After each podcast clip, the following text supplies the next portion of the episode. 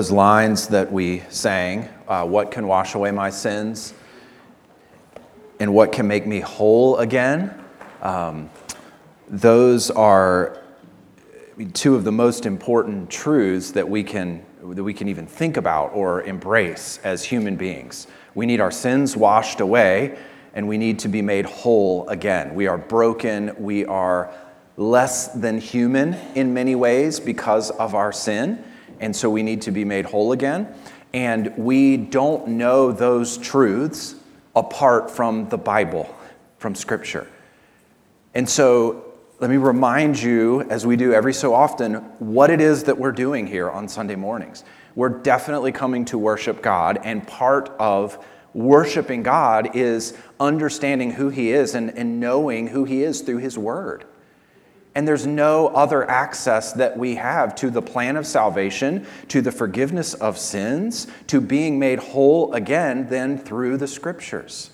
I mean, as I was singing that song, I was, I was reminded of and thinking about Paul's words to Timothy in 1 Timothy chapter 3, verses 14 to 16. Listen to what he says here. But as for you, continue in what you have learned and have firmly believed knowing from whom you learned it, and how from childhood you have been acquainted with the sacred writings. What are those? It's the scriptures. It's the Old Testament, and now we have the New Testament, which is built on the Old Testament and the completion of that story, and how you've been acquainted with the sacred writings, which are able to make you wise for salvation through faith in Christ Jesus. All scripture is breathed out by God and profitable for teaching, for reproof, for correction, and for training in righteousness, that the man of God may be complete, whole, equipped for every good work. And so, if you're holding a copy of the Bible this morning in your hands, you have the Creator God of the universe's words to humanity. You have His plan of salvation. You have an explanation of His character and His grace, and you and I come to know Him through the Scriptures. And as Paul tells Timothy, all Scripture, including the Old Testament, including the book of Exodus, including the book of Leviticus, all of it is profitable for us. And so that's why every Sunday morning we come in and we dive into the scriptures because we want to know God, and there's nothing more important than that. And we want to know his plan of salvation, and we want to relate to him through the work of the Lord Jesus Christ. And so it's all about him, and it's about him through the Bible. And so join with me this morning and open your Bible to Exodus chapter 19. That's where we're going to be this morning. As you're opening up there, I became a teenager right in the middle of the 1990s. Some of you are like, I didn't know you were that young. 1990s. I was already retired in the 1990s, yes. Some of you are like, I didn't know you were that old. but I became a teenager right in the middle of the 1990s, and during that time period in my life, I was growing in my passion for the sport of basketball. Some of you had no idea that basketball was so important to me, but it was. And I was developing as I turned 13 and 14 and 15, I was developing a greater and greater interest in this sport. And I was spending more and more time playing it and was going to camps and trying to get better at it. And about that time, in the middle of the 1990s, some of you may remember this, some genius company released a series, a line of t shirts, and one of them was, was this shirt. You guys remember this? Basketball, oh, I do. Basketball is life, the rest is just details. And I loved it. I loved the way that was phrased. And you could get in the mid 90s, you could get the same style of t shirt for whatever sport you were into baseball, football, hockey, whatever it was. I barely knew hockey existed then living in the South, but apparently it was a sport. But for me, it was basketball. I loved basketball, and this shirt was it for me. I loved the message that this conveyed. And I think I loved it because it, it sort of bolstered my growing identity as a basketball player. I was increasingly thinking of myself as a basketball player, a gym rat who would go to the gym anytime he could and shoot basketball and play pickup games and, and engage with the sport in any way I could. And so I was beginning to think of my life as committed to this sport. And in many ways, I mean, I was a believer at this time, but in many ways, I was thinking of basketball as the defining feature of my life outside of Christ and my relationship with Him. And I loved about what I loved about this shirt was the simplicity of the statement. Basketball is life. Everything else is just details. Everything else supports the defining aim and substance of my life. Everything else is geared toward getting better at this particular sport.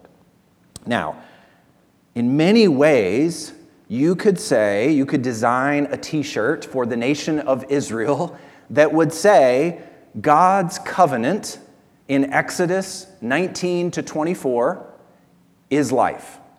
This is the defining substance of the nation of Israel. This determines who they are and how they should think of themselves. And this is and should become their identity.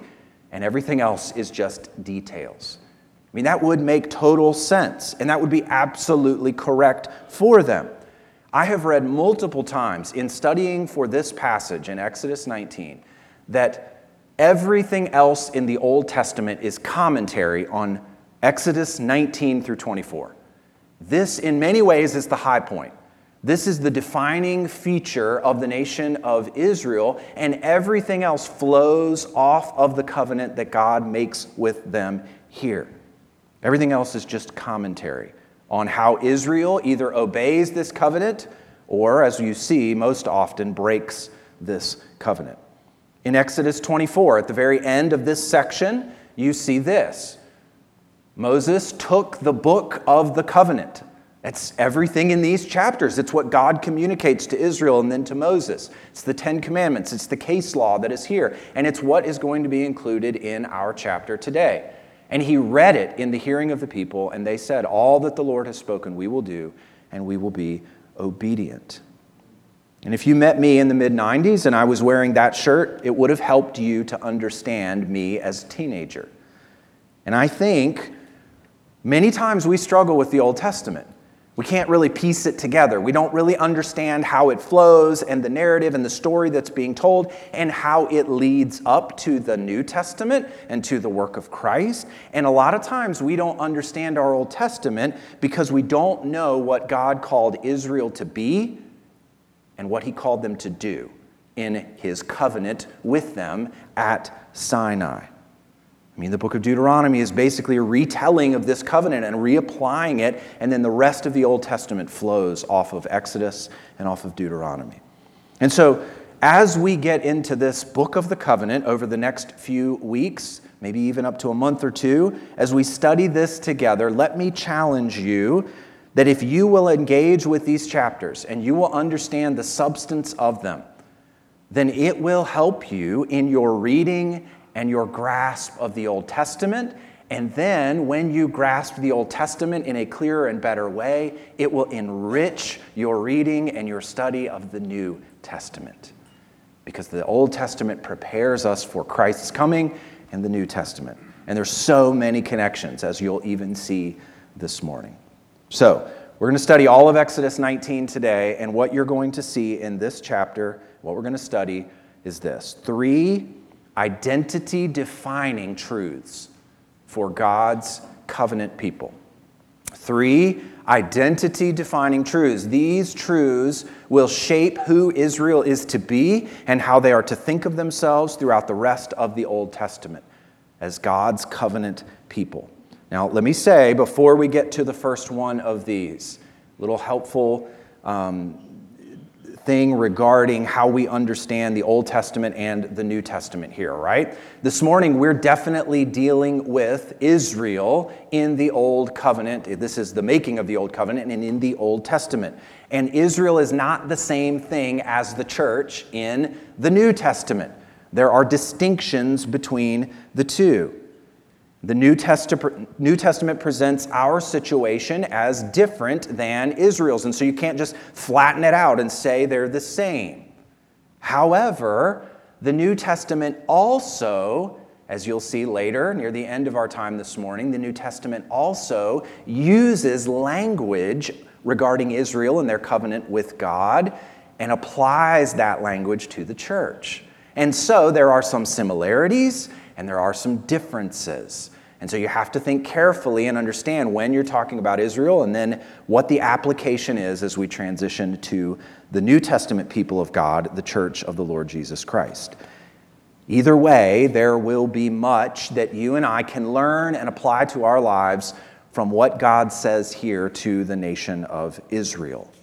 So, first one of these identity defining truths is this Covenant people, and Israel here in particular, exist for others. They exist for others, for the world, you might say. And this is in verses 1 through 8. So we've been following, as we're going through Exodus, we've been following Israel's movement out of Egypt. They were freed from Egypt by the Passover. They headed out into the wilderness, and God obviously brought them through the Red Sea and destroyed the Egyptian army, and now they have been making their way through various regions of wilderness on their way ultimately to the promised land. But first, they're heading to this location, Mount Sinai. And after about three months, they arrive there. Look at verses 1 and 2. On the third new moon, after the people of Israel had gone out of the land of Egypt, on that day, they came into the wilderness of Sinai. You've seen in previous chapters there are different wildernesses. The wilderness of sin is one that they came through, and now they enter into a different region. This is the region where the mountain of God, Mount Horeb, Mount Sinai, is located. Verse 2 They set out from Rephidim and came into the wilderness of Sinai, and they encamped in the wilderness. There, Israel encamped before the mountain. Now, the name Horeb is not used here. The name Sinai of this mountain is not used here to define the mountain, but you and I, as good readers of the book of Exodus, are expected to make a connection with the mountain that Moses had the burning bush experience on in Exodus chapter 3. In fact, God promised Moses that he would, as a sign, would bring him back to this mountain with the entire nation of Israel, and he's fulfilling that promise here. Now, as you're moving through your Old Testament, Israel arrives here at Sinai in Exodus 19, and they stay at Sinai at this mountain all the way until Numbers chapter 10. So, everything we're going to read for the rest of the book of Exodus happens in one location. Leviticus happens there, and the first part of the book of Numbers happens there as well. Numbers 10, you can go read it later, but it describes them departing from Mount Sinai. And while they're encamped in front of the mountain here, you'll see in verse 3 that Moses goes up the mountain to hear from God. Look at verse 3. While Israel's encamped before the mountain, the end of verse 2, while Moses went up to God the Lord called to him out of the mountain, saying, We'll get to that in a minute. And so he goes up to hear from God, and I want you to make note of the beginning of verse, I'm sorry, the end of verse 3 and the end of verse 6. Okay, so the end of verse 3 Thus you shall say to the house of Jacob and tell the people of Israel. Now go to the end of verse 6. These are the words that you shall speak to the people of Israel. And so, whatever God's going to say in between here is something very important, and it's something that he wants Moses to communicate to the people of Israel word for word. He wants him to recount this exactly as it was given to him. And what you and I are going to find in verses 4 through 6 is going to summarize God's purpose for the nation of Israel as his covenant people. This is a general, big picture headline statement of what God wants for Israel in the entire Old Testament. In many ways, these verses form the mission statement for Israel. They define who they are as a people. You could think of these as the charter for the nation of Israel. They're beginning here essentially as an official political entity, and this defines what God wants them to be, or who He wants them to be, and what He wants them to be. So, what does He tell them? First, look at verse 4. God gives the, the background and the context for how they got to this point.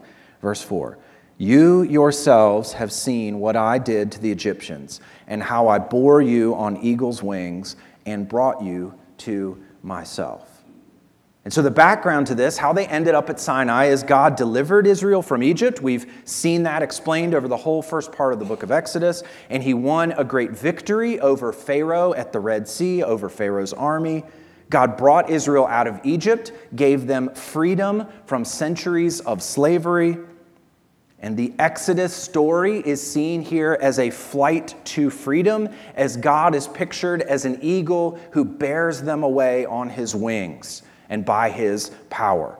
That's what he says there, how I bore you on eagle's wings. And then at the end of this verse, he gives them the goal of the Exodus to bring them to himself. God freed Israel not just to give them freedom and get them out of slavery. He freed them in order to bring them to Himself. And not just to Himself at Sinai, where He's going to meet with them. This is talking about His big, ultimate purposes for them, so that He can dwell among them and be with them and bless them, so that they can enter into a covenant relationship with Him and dwell in His presence. Now, when you and I, as new covenant believers, think about Israel and the old covenant, it's, it's very easy, and there's a temptation for us to think that the old covenant is all rules and laws for Israel, and that Israel's relationship with God was one of legality and that if they would just obey God, then they would be his people and they would enter into a relationship with him. And so there's a temptation, and unfortunately, some Christians have taught this over the years that the old covenant is by law and by obedience, and the new covenant is by grace. But that is not accurate at all. And that's the reason that God starts the way he does here. God puts this entire covenant on a foundation of grace. His relationship with Israel is built on his merciful deliverance of them from sin and from slavery. God is the one who initiates, He is the one who delivers. He brings the people to himself in his pure kindness and not because of any merit or any obedience or any goodness of their own. In fact, he brings them to himself despite who they are and despite their sinful hearts and their rebellion, as we saw in the wilderness, against him. And so you have to understand this covenant is a covenant of grace with Israel. It is built on that and meant to be believed and trusted and accepted by faith and then God says that when He brings them to Himself and they enter into a relationship with Him by grace, now He's going to lay out the requirements for them. And He's going to tell them because they have entered into a grace relationship with Him, now they are to live in a certain way. Look at verse 5. Now, therefore, based on this foundation of grace, now therefore, if you will indeed obey my voice and keep my covenant. Israel's responsibility in this is to obey God's voice and to hear the words of the covenant, believe them, and obey them. They must respond to God's grace and his salvation and deliverance with humble obedience to him. And if they will do that within this relationship, then they will fulfill God's purposes for them. Look at the rest of verse 5. If you will indeed obey my voice and keep my covenant, then, essentially, you shall be my treasured possession among all peoples, for all the earth is mine. They don't become God's people by obedience, but they fulfill the role that God has for them by keeping his covenant. And there's a distinction between those two. They don't become his people by obedience, they fulfill the purpose and the role he has for them by obeying and keeping the covenant. And that role, that identity, is that they will be his treasured possession. Look at verse 5. You will be my treasure, you shall be my treasured possession among all peoples, for all the earth is mine. Now, this is interesting here. God is saying, listen, I am the king of everything. Every nation belongs to me. I own it all. But if you will respond in humble, faith fueled obedience to me and keep my covenant, then you will be a, tr- a special treasure to me. Think of this as a king who owns the entire realm, but he keeps a private treasure storehouse for himself. That's the word that is used of Israel here. He has a private collection of riches and of jewels and of wealth that he stores for himself. And God says to Israel, if you'll obey, that's what you will be. That will be your status before me. And so that defines who they are. But now, what is their role relating to those other nations? And that's what God gives them in verse 6. Look there. And you shall be to me a kingdom of priests and a holy nation. And so you have two descriptions of Israel here a kingdom of priests is one, and a holy nation is the other. And these two descriptions describe Israel's role in the world. And so you think of these two descriptions as sort of a right speaker and a left speaker that fill out the sound and sort of give you surround sound describing the role that Israel will play in the world. And so, what are they? Well, first of all, he says you'll be a kingdom of priests. What does a priest do? A priest is the go between between the divine and between humanity, both ways. They represent God to the people and they represent the people to God. And so Israel here was to do both of those things, for, sort of form as a, a, mediation between God and between the rest of the nations. They were to show the world what a flourishing life in relationship with God looks like. They were to put the beauty of God's love and his covenant keeping love to them on display through their obedience to his law. They were to impart God's truth to the nations. And as they did that, as they were a kingdom of priests representing God to the people and the people to God as a go between, they would be a holy nation. Here's the other speaker. And that word nation is focused on Israel as a political entity. They're being formed into a nation here, not just a, a group of people who are related to one another and who share ethnicity. Now they're a political entity. And as they live together under God's covenant law, under his word and under his kingship, they would rightly represent him in holiness. And they would show the people and show the world what it looks like to live well. And they would be set apart for God's purposes. And so, let me bring all of this together and say this. In summary, Israel's role was to be blessed by God as his treasured possession as a kingdom of priests, as a holy nation. They were to be blessed by God and honored to live in relationship with Him in order that they could bless the other nations. And this is exactly the purpose that God told Abraham he had for his descendants. Now, the Lord said to Abram, Go from your country and your kindred and your father's house to the land that I will show you, and I will make of you a great nation, and I will bless you and make your name great, so that you will be a blessing. I will bless those who bless you, and him who dishonors you I will curse. And in you all the families of the earth, all the nations shall be blessed. One set of authors put it like this, and I think it's helpful to see someone smarter than me explain this to you. The divine purpose in the covenant established between God and Israel at Sinai is unfolded in Exodus 19, 3 through 6. As a kingdom of priests, they will function to make the ways of God known to the nations and also to bring the nations into a right relationship to God. Israel will display to the rest of the world within its covenant community the kind of relationships, first to God, and then to one another and to the physical world that God intended originally for all of humanity. In fact, through Abraham's family, God purposes and plans to bring blessing to all the nations of the world. In this way, through the family of Abraham, through Israel, his last Adam, he will bring about a resolution of the sin and death caused by the first Adam. Israel is the last Adam at this point in the story, although we know there's a, a ultimate last Adam who's coming later. And so that's their purpose. And how does Israel respond to this? Look at verses 7 and 8 there. So Moses came and called the elders of the people and set before them all these words that the Lord had commanded him. All the people answered together and said, All that the Lord has spoken, we will do.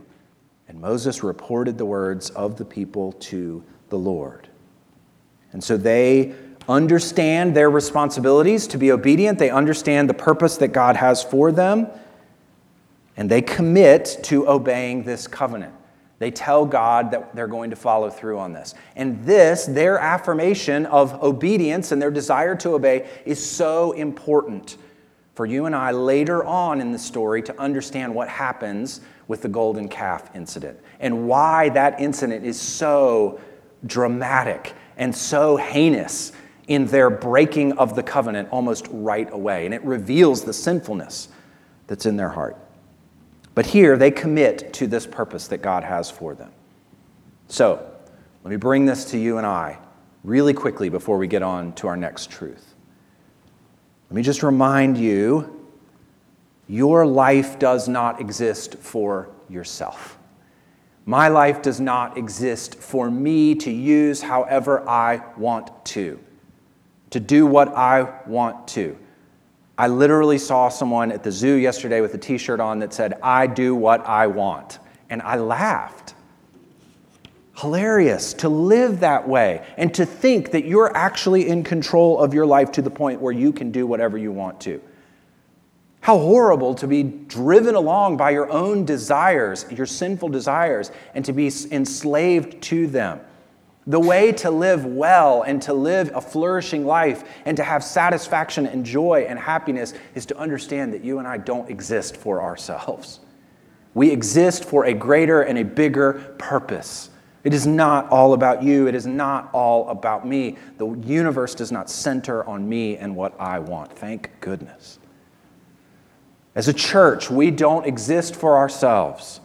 We're not here to just have fun together, although we do want to have a community that is filled with joy and happiness around the gospel of Jesus Christ as we're growing together.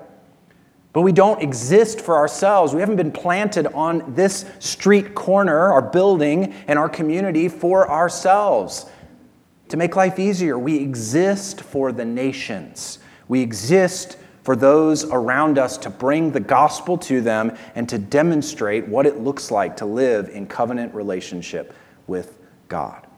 You and I are here to know God and to bring His glory and His truth to the nations. And so that's the first identity defining truth for Israel, for God's covenant people.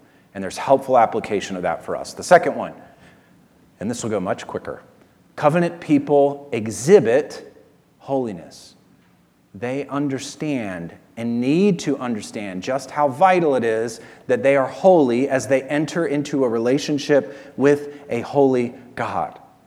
We've already seen in verse 6 that Israel is God's purpose for them is for them to be a holy nation, to be set apart for Him.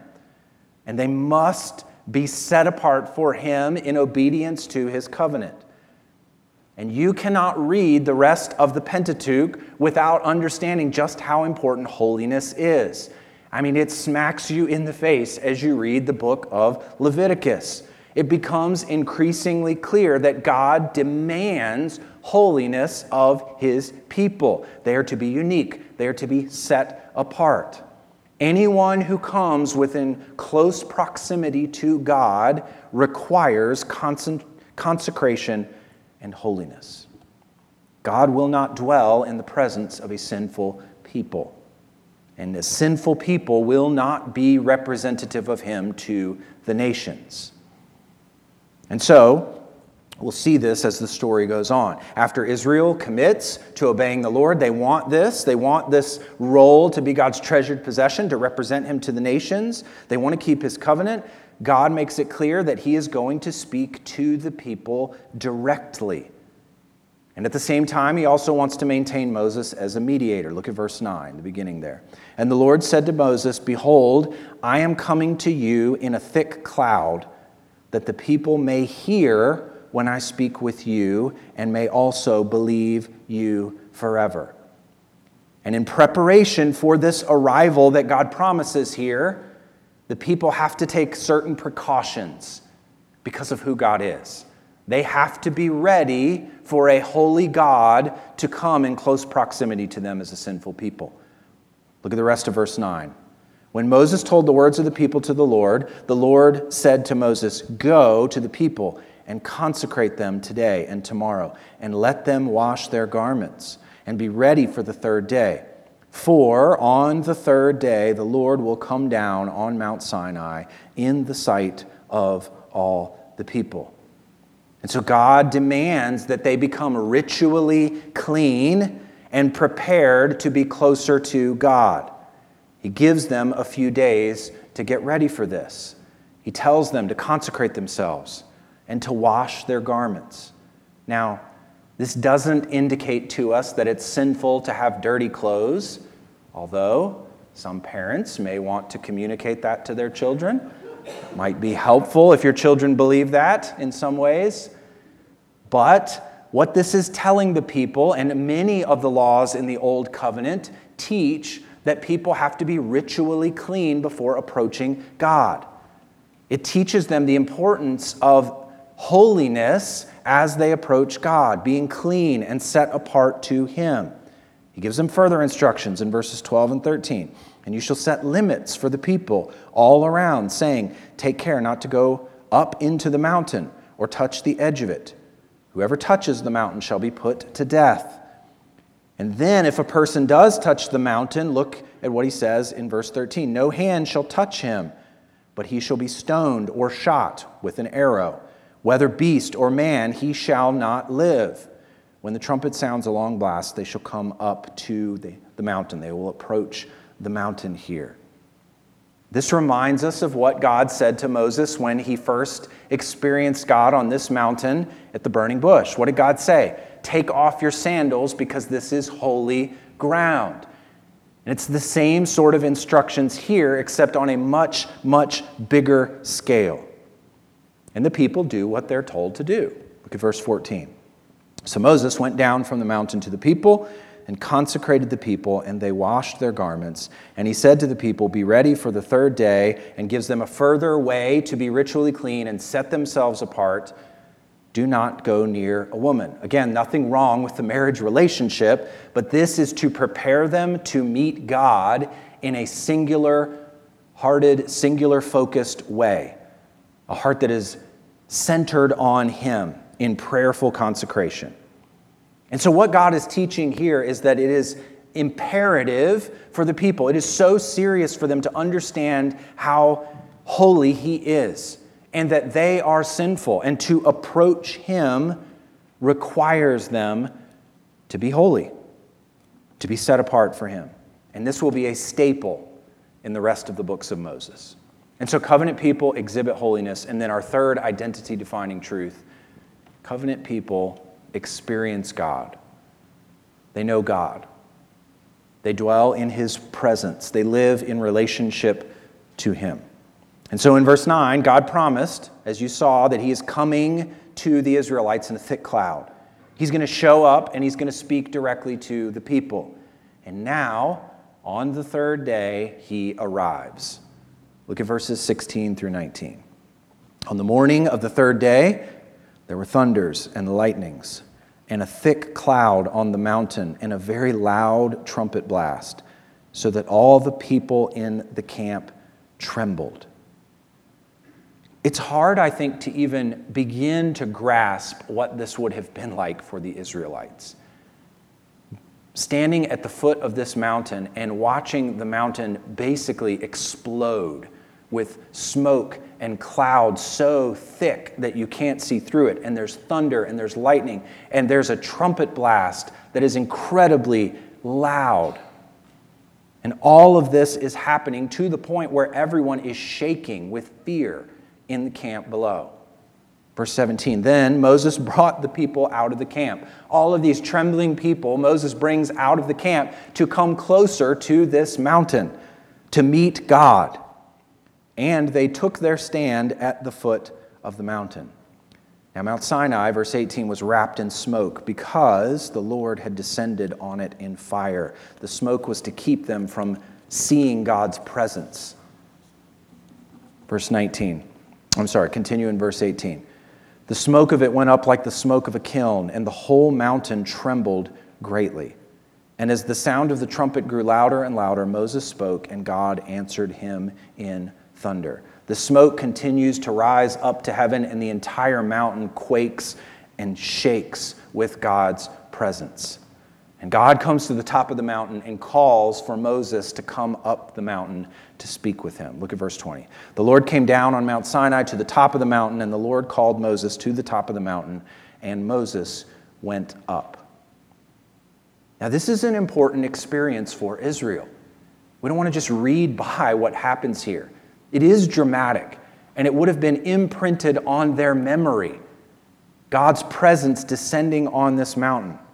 And what this does is it should prepare them for the rest of the book of Exodus and the rest of their lives as God's people because God is going to come and dwell in their midst. His presence will be among them in the tabernacle.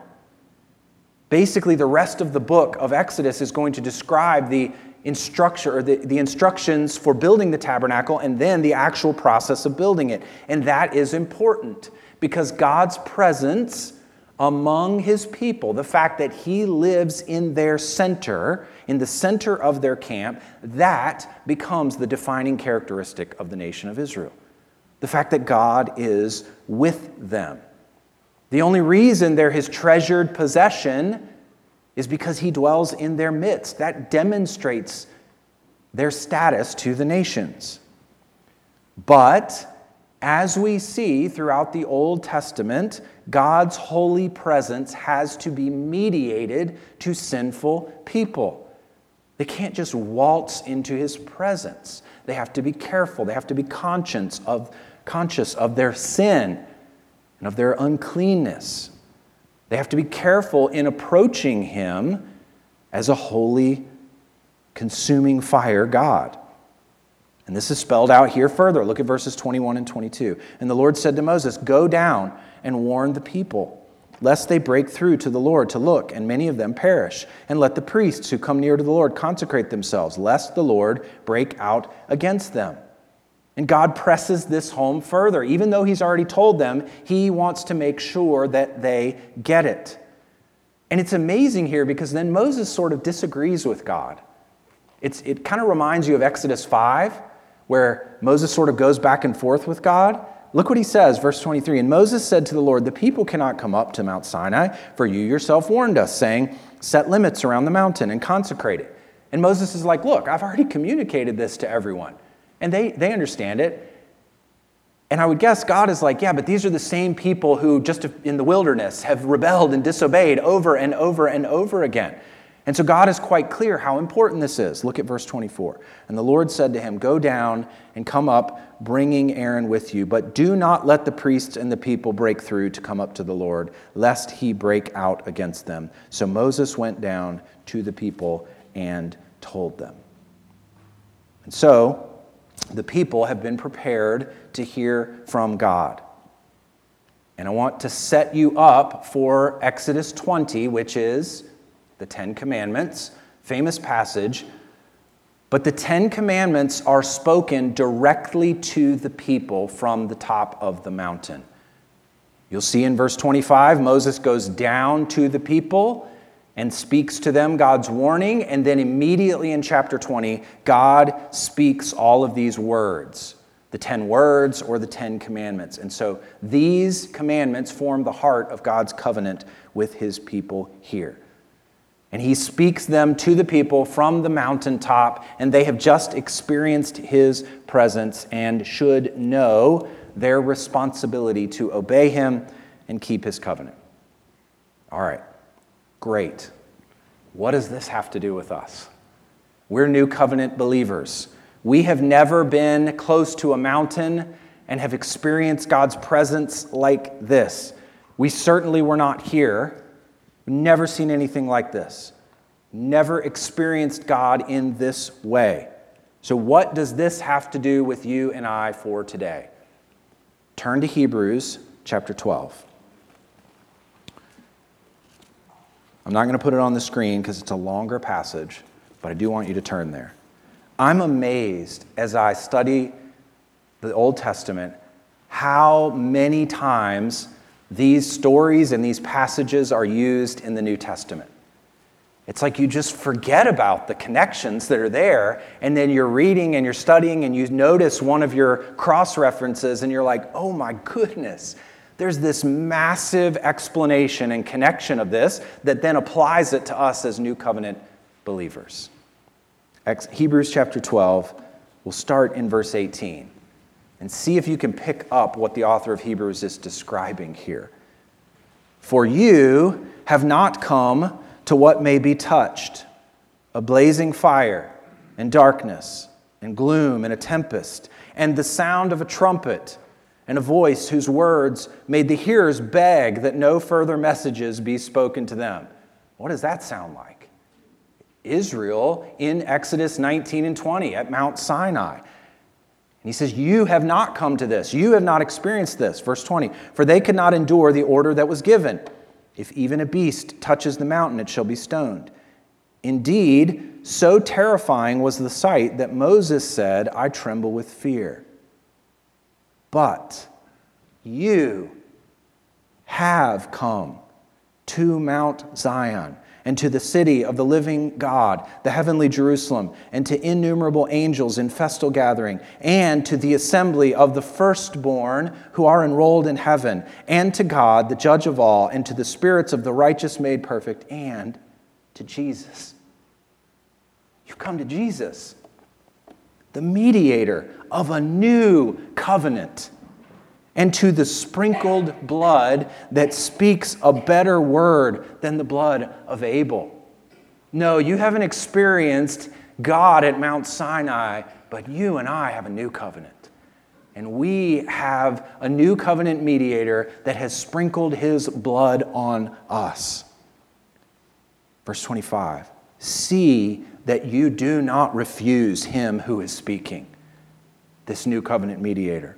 God was speaking to Israel from the mountain and giving them the Ten Commandments. But in even more dramatic and serious way, do not refuse him who is speaking. For if they did not escape when they refused him who warned them on earth, much less will we escape if we reject him who warns from heaven. At that time, his voice shook the earth, but now he has promised, yet once more, I will shake not only the earth, but also the heavens. This phrase, yet once more, indicates the removal of things that are shaken. That is, things that have been made in order that the things that cannot be shaken may remain. Therefore, let us be grateful for receiving a kingdom that cannot be shaken. And thus, let us offer to God acceptable worship with reverence and awe, for our God is a consuming fire. You and I are new covenant believers, and we have received a kingdom that cannot be shaken because of the blood of the sacrificial Passover lamb, the Lord Jesus Christ. And now our worship is acceptable through him and through his work. And because of all of that, you and I have been called to freedom and to a new life, a new way of life that exhibits holiness. And we're called to offer acceptable worship to Him, and that should define our lives as we go out into the world. And so now, watch what Peter says about the church as the new covenant people of God. See if this reminds you of anything from Exodus 19. But you, are a chosen race, a royal priesthood, a holy nation, a people for his own possession, that you may proclaim the excellencies. This is why we're here. that you may proclaim the excellencies of him who called you out of darkness and into his marvelous light. Once you were not a people, but now you are God's people. Once you had not received mercy, but now you have received mercy. Beloved, I urge you, as sojourners and exiles, to abstain from the passions of the flesh which wage war against your soul. Keep your conduct among the Gentiles honorable, so that when they speak against you as evildoers, they may see your good deeds and glorify God on the day of visitation. We are made his people, not for ourselves, but for the world. And as we exist for the world, our lives must be defined by holiness, by consecration, and because of the kingdom we have that we've been given that can't be shaken, we worship and experience the presence of the same God who showed up on Mount Sinai. But now we walk directly into his presence through our mediator, the Lord Jesus Christ. And we approach him boldly as our Father, our good Heavenly Father. And so, you and I, we are God's people, his treasured possession for the world. Let's pray. Father, we're thankful for this passage. We're thankful for the covenant that we have through the Lord Jesus Christ. I pray that you would build a, a, new and a fresh identity into us. Help us to respond appropriately to what we've heard this morning in a way that honors you and exalts your name. It's in Christ's name we pray. Amen.